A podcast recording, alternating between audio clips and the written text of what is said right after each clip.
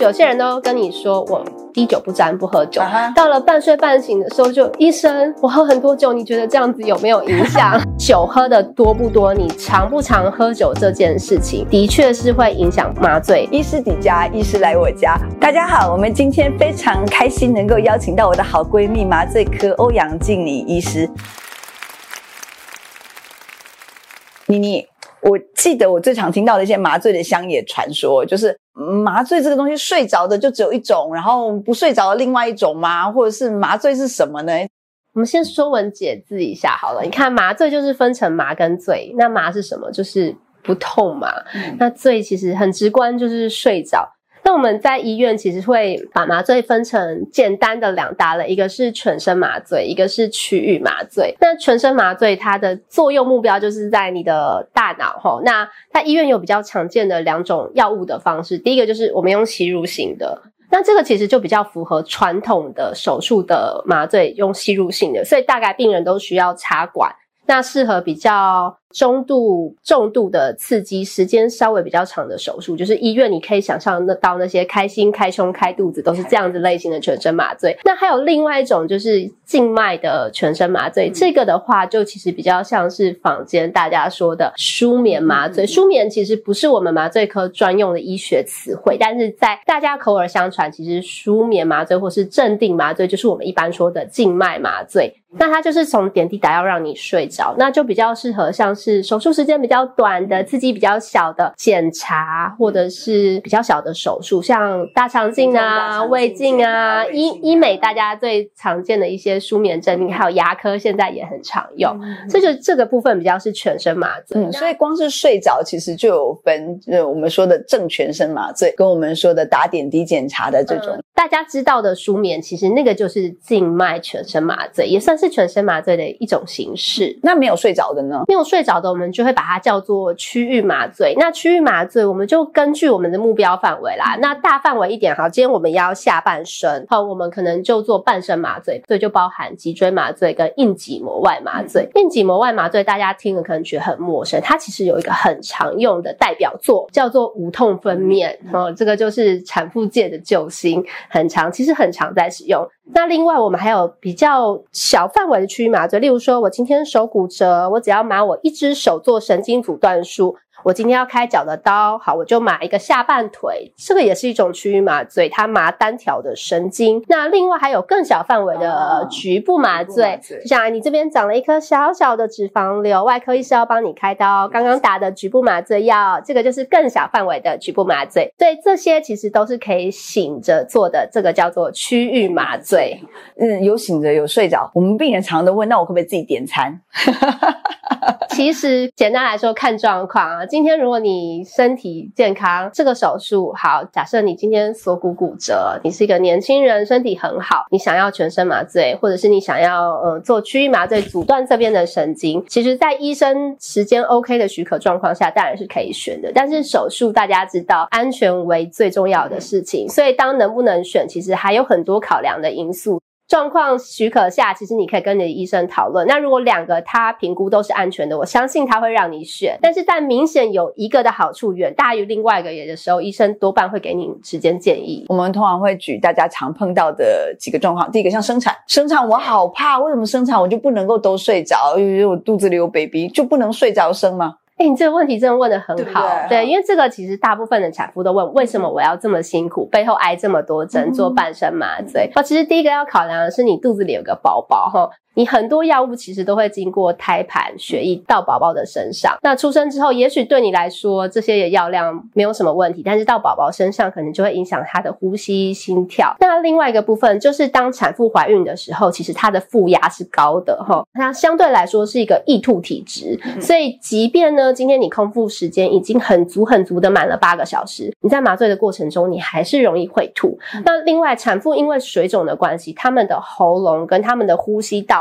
还有他们整个的心脏跟他们肺脏，其实跟原本一般没有怀孕的状况都是差很多的。所以在剖腹产，如果做半身麻醉和全身麻醉，死亡率其实根据统计是明显有差的哈。所以在这样子的状况下，我们会担心妈妈麻醉的风险，所以我们一律其实都是建议是半身麻醉，除了几个少数的紧急状况，像我们真的来不及，并小宝小朋友的心跳真的太差了，或是妈妈有什么立刻就要开刀，我们才会从点滴快速打药全身麻醉。不然一般的状况下，在可以许可的状况下，我们都会选择半身麻。其实并不是说你想要，我们就符合所有安全的条件可以做这件事情。像生产这种可能会有母子双方生命上威胁的状况。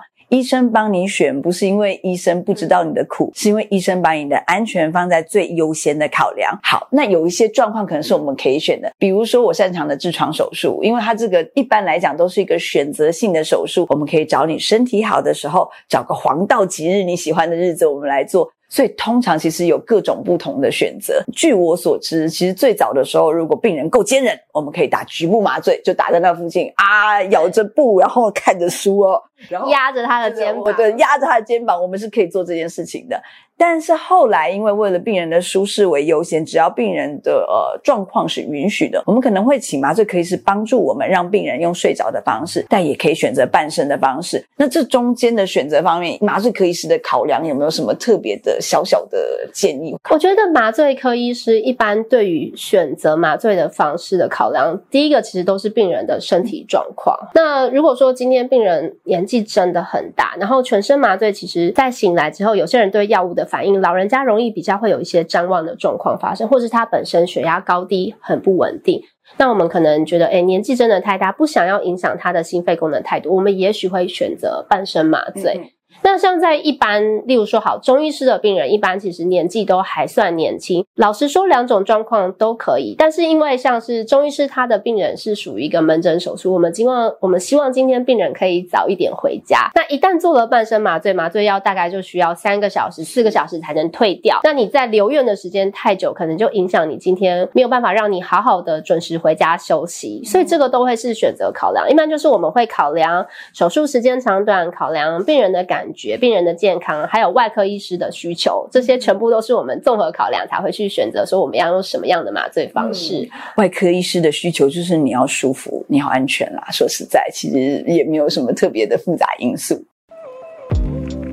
如果喜欢我们这一集的早安健康 Podcast，记得订阅我们，然后留下你的五星好评。还有其他想听的内容，也可以留言告诉我们哟。我想问一个问题，因为我很多病人都是，哎，经由你们的协助，快睡快醒，状况都不错。但是在我们麻醉做导引的时候，大家都会问一个很妙的乡野问题，就是我的酒量跟我麻醉的快慢跟深度到底有没有关系？这真的很有趣。有些人都跟你说我。滴酒不沾，不喝酒。Uh-huh. 到了半睡半醒的时候就，就医生，我喝很多酒，你觉得这样子有没有影响？酒后吐真言。酒后吐真言。我们来回答一下这个问题，真的非常常见。简单的来说，齁。你酒量好不好这件事未必会影响你的麻醉，但是你酒喝的多不多，你常不常喝酒这件事情，的确是会影响麻醉。那我先把它分成两个部分哈。第一个，当你已经喝酒喝到你的肝脏功能、肾脏功能、心脏功能都不好的时候，其实来麻醉已经不是量的问题，是安全的问题。会根据因为你的你喝酒喝到你的肝不好、心脏不好、身体不好，也许我们麻醉药。的确是需要降低，那这个其实是已经喝到有点太严重的状况。我们先讲一下一般大部分的人。举例来说，如果你是一个常常喝酒的人，哈，结论就是对的，你的麻醉的确会需要比较高的药量。那为什么呢？因为其实酒精它也是一种中枢神经的抑制剂，所以当你常常在使用这样的中枢中枢神经的抑制剂之后，第一个，你肝脏代谢它的酵素会变多，你会让同样是抑制剂的麻醉药被代谢的更快。那第二个，你的身体会对这样子的抑制剂产生耐受性，所以你的确是需要更大的药量，你才能睡着吼，所以会需要的量比较多。但是一般来说，这个对麻醉科医师并不是太大的问题，因为我们要给病人多少药量，其实除了身高体重，根据经验，还有我们很多的临场看病人的反应再去决定啦。嗯、那简单来说，酒喝的多，药的确是需要多，但是当你酒喝的更多，你身体多的时候，这已经不是药量的问题，这是风险的问题。题了。对，那我记得你有跟我提过，你之前那有一个二零一三年加拿大的指引，它其实有给我们大部分广泛民众一个关于喝酒的好建议，对不对？对，因为这个问题也很好，大家就说，哎，那医生什么叫做我喝酒怎么样喝叫喝得多？那我实在没有办法滴酒不沾，我要怎么样控制在一个安全的量？今年其实二零一三年加拿大它有一个综合的一个对于酒精的建议，我先讲它的结论，它的结论就是酒没有任何的好处，能不喝是最好的哈。但是其实很难做到吧，我自己也很心虚，小小酌怡情，大家都会想要来个一两杯，所以那我们就要讲哦，那。好，我我不能不喝，我实在戒不掉。医生，我要怎么样才能喝的不要这么伤身？哈，我们就先把一个酒分成一个标准单位量好了。我举例来说，假设呢，你喝一个高浓度的 whisky 或者是高粱，哈，酒精浓度四十趴左右，一个小小的 shot 杯，它就算是一个单位。你今天如果喝的是红酒、白酒，酒精浓度大概十到十五中间，你喝一个玻璃杯，它其实是一个单位。那你今天喝的那个像是一般的气泡酒嘛，然后水果酒。酒啤酒酒精浓度大概五左右，你喝一瓶是一个单位。当我们一个礼拜喝两个单位以下，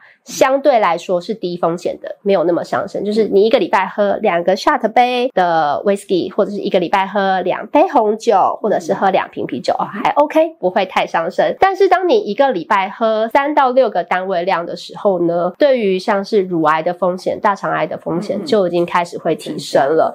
当你一个礼拜喝到七个单位量，每天睡前你都要喝一个 shot 杯，你每天都要喝一杯酒的时候，你的心脏功能、肾脏功能、肝脏功能，吼，然后高血脂。甚至是你的骨密度，长期以来就会慢慢的被影响。所以所谓喝酒适量，其实最好就是不要喝，不能不喝。我们尽量控制在每个礼拜小小的两个单位量以下，这样子长时间来说，相对啦不会对身体有这么大的影响。吼，所以其实结论就是滴酒不沾是最好，对不对？对，但真的。当你喝酒喝到你的肝啊、肾已经有点受伤的时候，你去麻醉，一般术后哦，风险是增加二到五倍，严重的风险就是严重并发症会增加二到五倍，其实是影响蛮大的。而且大家对于酒精的上升的程度，有时候可能没有办法想象，不是说只有肝脏或什么，你你时间久了，你可能心脏啊，然后呃血脂啊，容易胰脏炎啊，癌症这个东西很很吊诡，因为目前看起来喝酒这件事。事情跟癌症的发生率，像大肠癌，它真的是有正相关的。好，我们今天非常感谢能够邀请到欧阳医师来跟我们讲麻醉科这么多的迷思，然后我们一定要稍微干个杯。这就是我们这个礼拜的单位量，一一杯单位量就不会再喝了。医师底家，医师来我家，我们下次见。